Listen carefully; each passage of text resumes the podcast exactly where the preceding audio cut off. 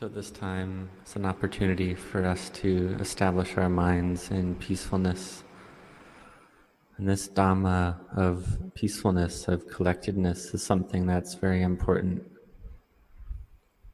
When we have this collectedness, this samadhi, this gives an opportunity for wisdom to arise. And with wisdom, then knowing arises, knowledge arises, light uh, illumination arises.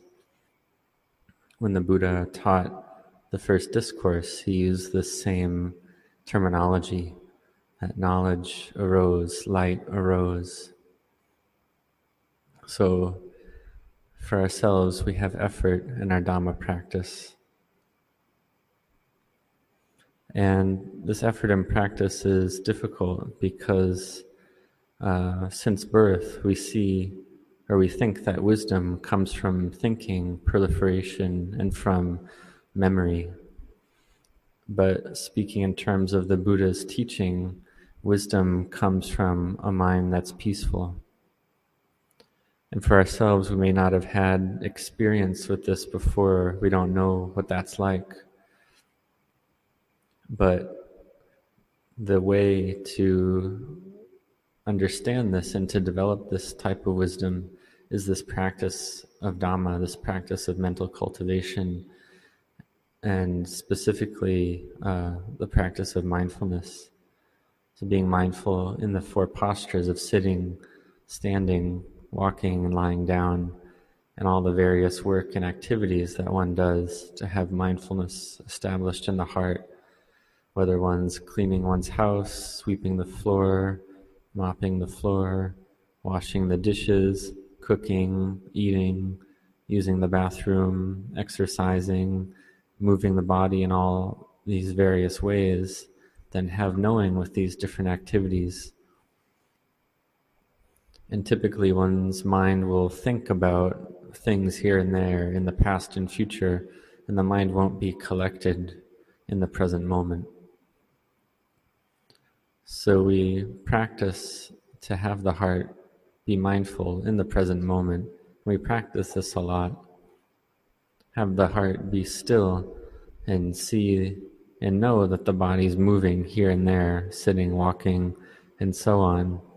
And in this way, one can see clearly that the body is something that's impermanent and not mine, not me, not I. This is the mind knowing clearly the mind that's gathered in samadhi, giving rise to wisdom. So practice Dhamma in this way in order to cut off all doubts in one's mind. When we practice Dhamma, we put down all the knowledge that we may have gained in the past from books and from things we've heard. We put it all down because this is merely memory, it's not truth.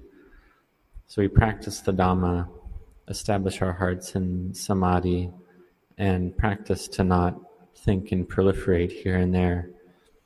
Be established with one's uh, meditation object or meditation word and do this a lot, develop this a lot.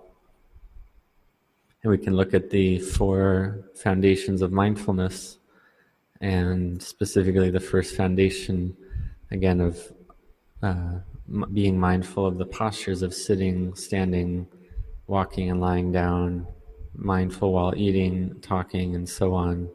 And in all these various postures, in the four postures and all these different activities, one can recite one's meditation words, such as Buddho. So, moving about here and there, leaning left, leaning right, forwards or back, uh, walking to and fro, just repeating Buddho in the mind and this helps the mind to be still. And when the mind is still to a certain degree, this recitation of the meditation word ends by itself, subsides by itself.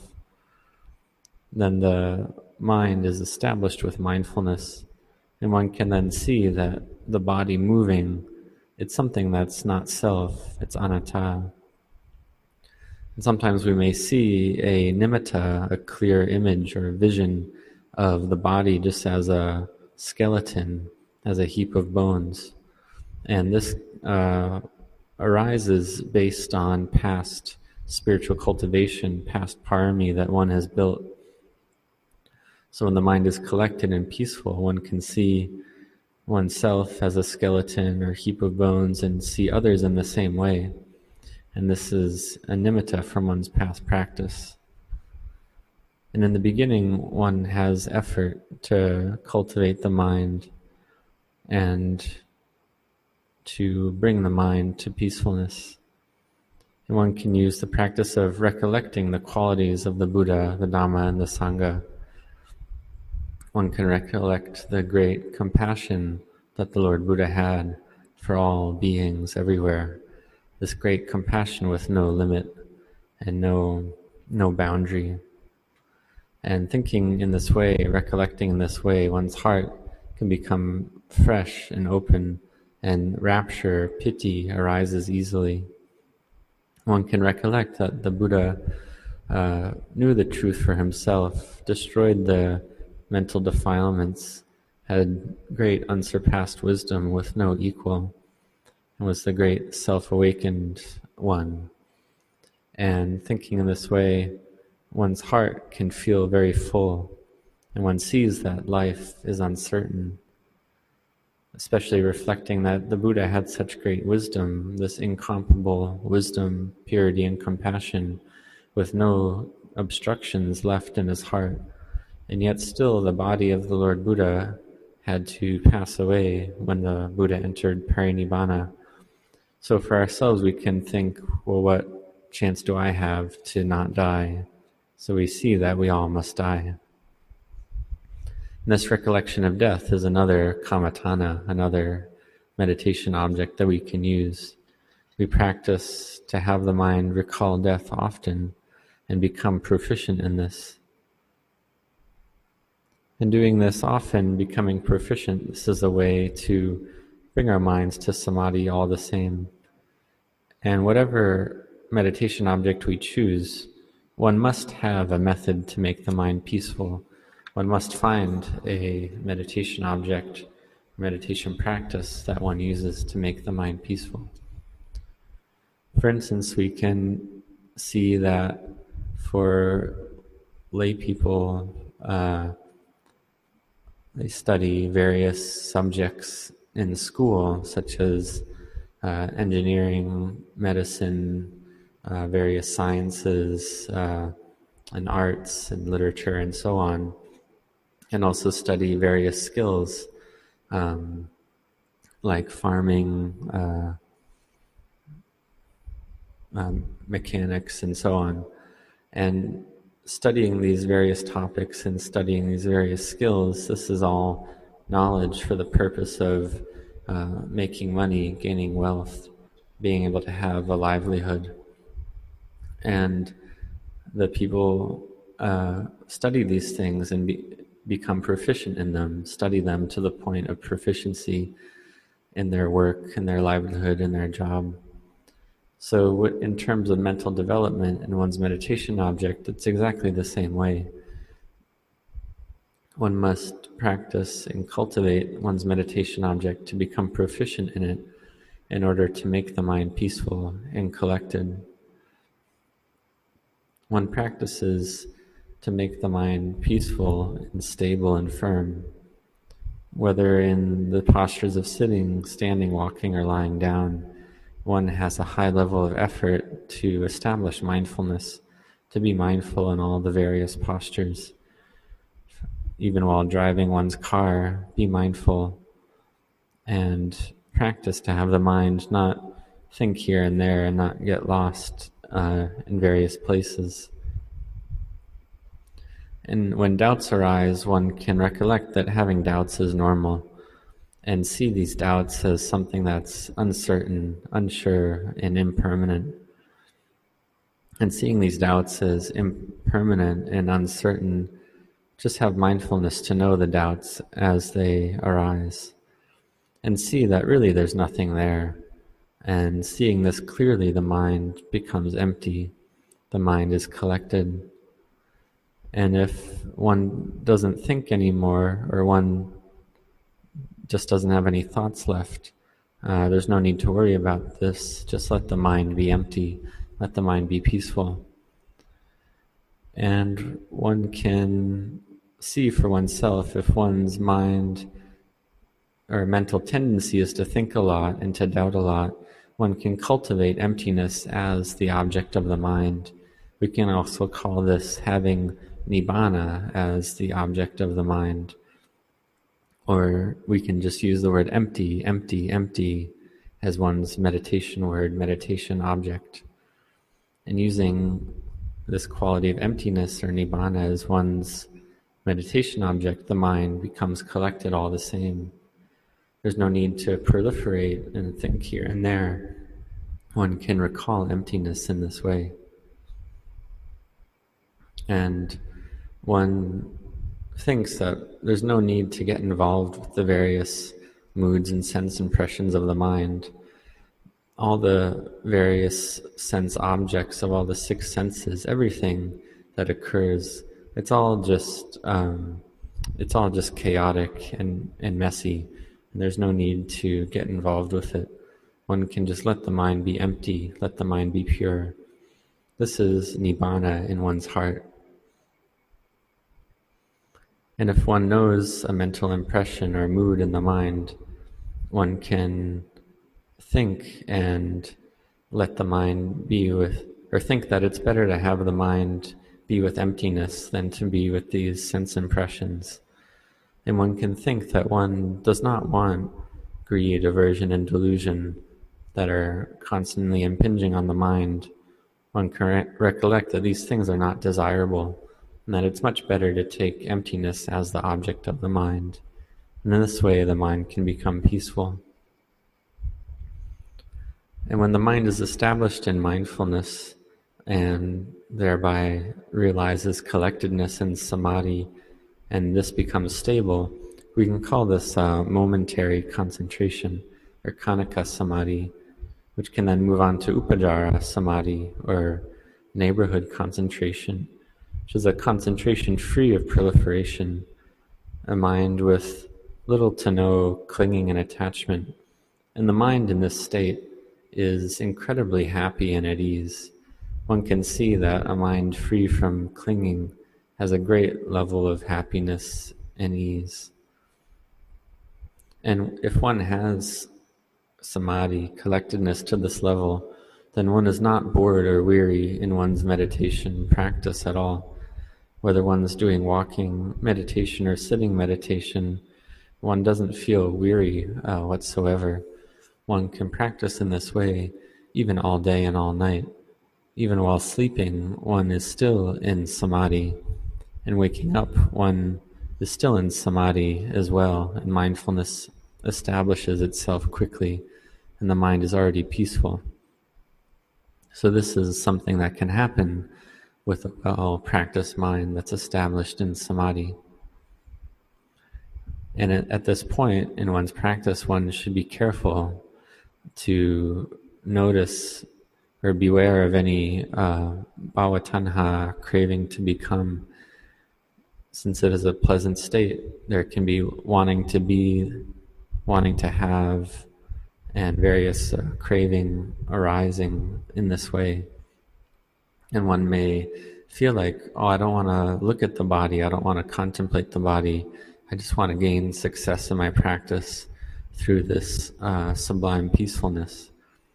However, one may not realize that there's still a high level of kilesa, of obstruction in the mind it's merely the samadhi uh, suppressing the kilesa at this time in the same way as a rock uh, placed on grass suppresses the growth of the grass. But when the samadhi and collectedness degrades, then uh, chaos and troubles uh, come back strongly once again. So in this at this point, it's very important to listen to one's Kruba one's great teacher.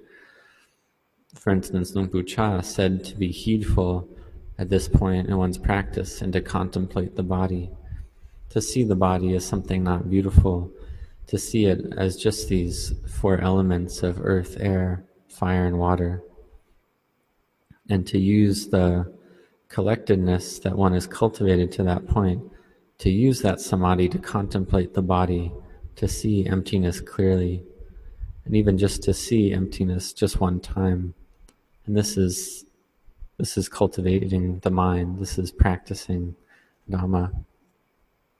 When the mind becomes uh, proficient in this way, and the mind is still in samadhi, one can see see uh, see and know that the body is not self. It's not a me, not a I, not a mine. And this is something that's a true knowing. It's not something that's thinking or proliferating or remembering. It's a true and direct knowing. So, seeing in this way, when the mind is still, seeing the body clearly as not self, this is something that didn't come from contemplation, it just came as a genuine knowledge that arose in the heart. And this we can call vipassana, clear seeing. This is using the practice in building parami, building spiritual virtues. And the parami of sila, virtue of effort, of mindfulness, of samadhi, and all these parami come together to help one see the path clearly. This is wisdom arising and whether one speaks of the seven uh, factors of enlightenment, the seven bojjhangas, the Noble Eightfold Path, the five um, spiritual powers, or any of the various 37 wings to awakening that the Buddha taught, one can say that they're all here, they're all present in this clear seeing of the Dhamma, they're all the way to see the Dhamma.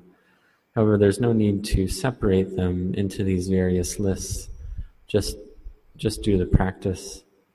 And then when rapture arises, when peace or passaddhi arises, uh, effort or wisdom arise, there's no need to doubt.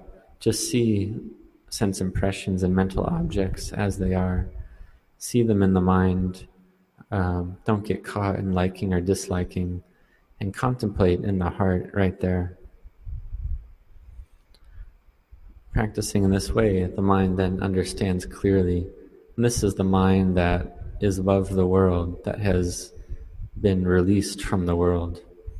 This is true understanding. We can call it the knowledge of the change of lineage, the Gotrabhu Yana. This is wisdom arising from mental cultivation. So, for ourselves, we practice the Dhamma to make the mind firm and stable. If one does not have collectedness, then one can practice chanting, such as the recollection of the Buddha, Dhamma, and Sangha chant, the Itipito, Itipiso, Sawakato, Supatipano, and have mindfulness with these chants. And don't think here and there into the past and future or elsewhere, just to be in the present moment. And in one's life, one may watch movies or television or look at a phone, look at the news, and whatever it is, all these various things, they're all about the self, all about me and mine, you and yours, everything and all these things. It's all the story of the self. And these various things uh, pull the mind from samadhi, pull the mind out of collectedness, and then this is the mind getting lost in these things. So be mindful a lot.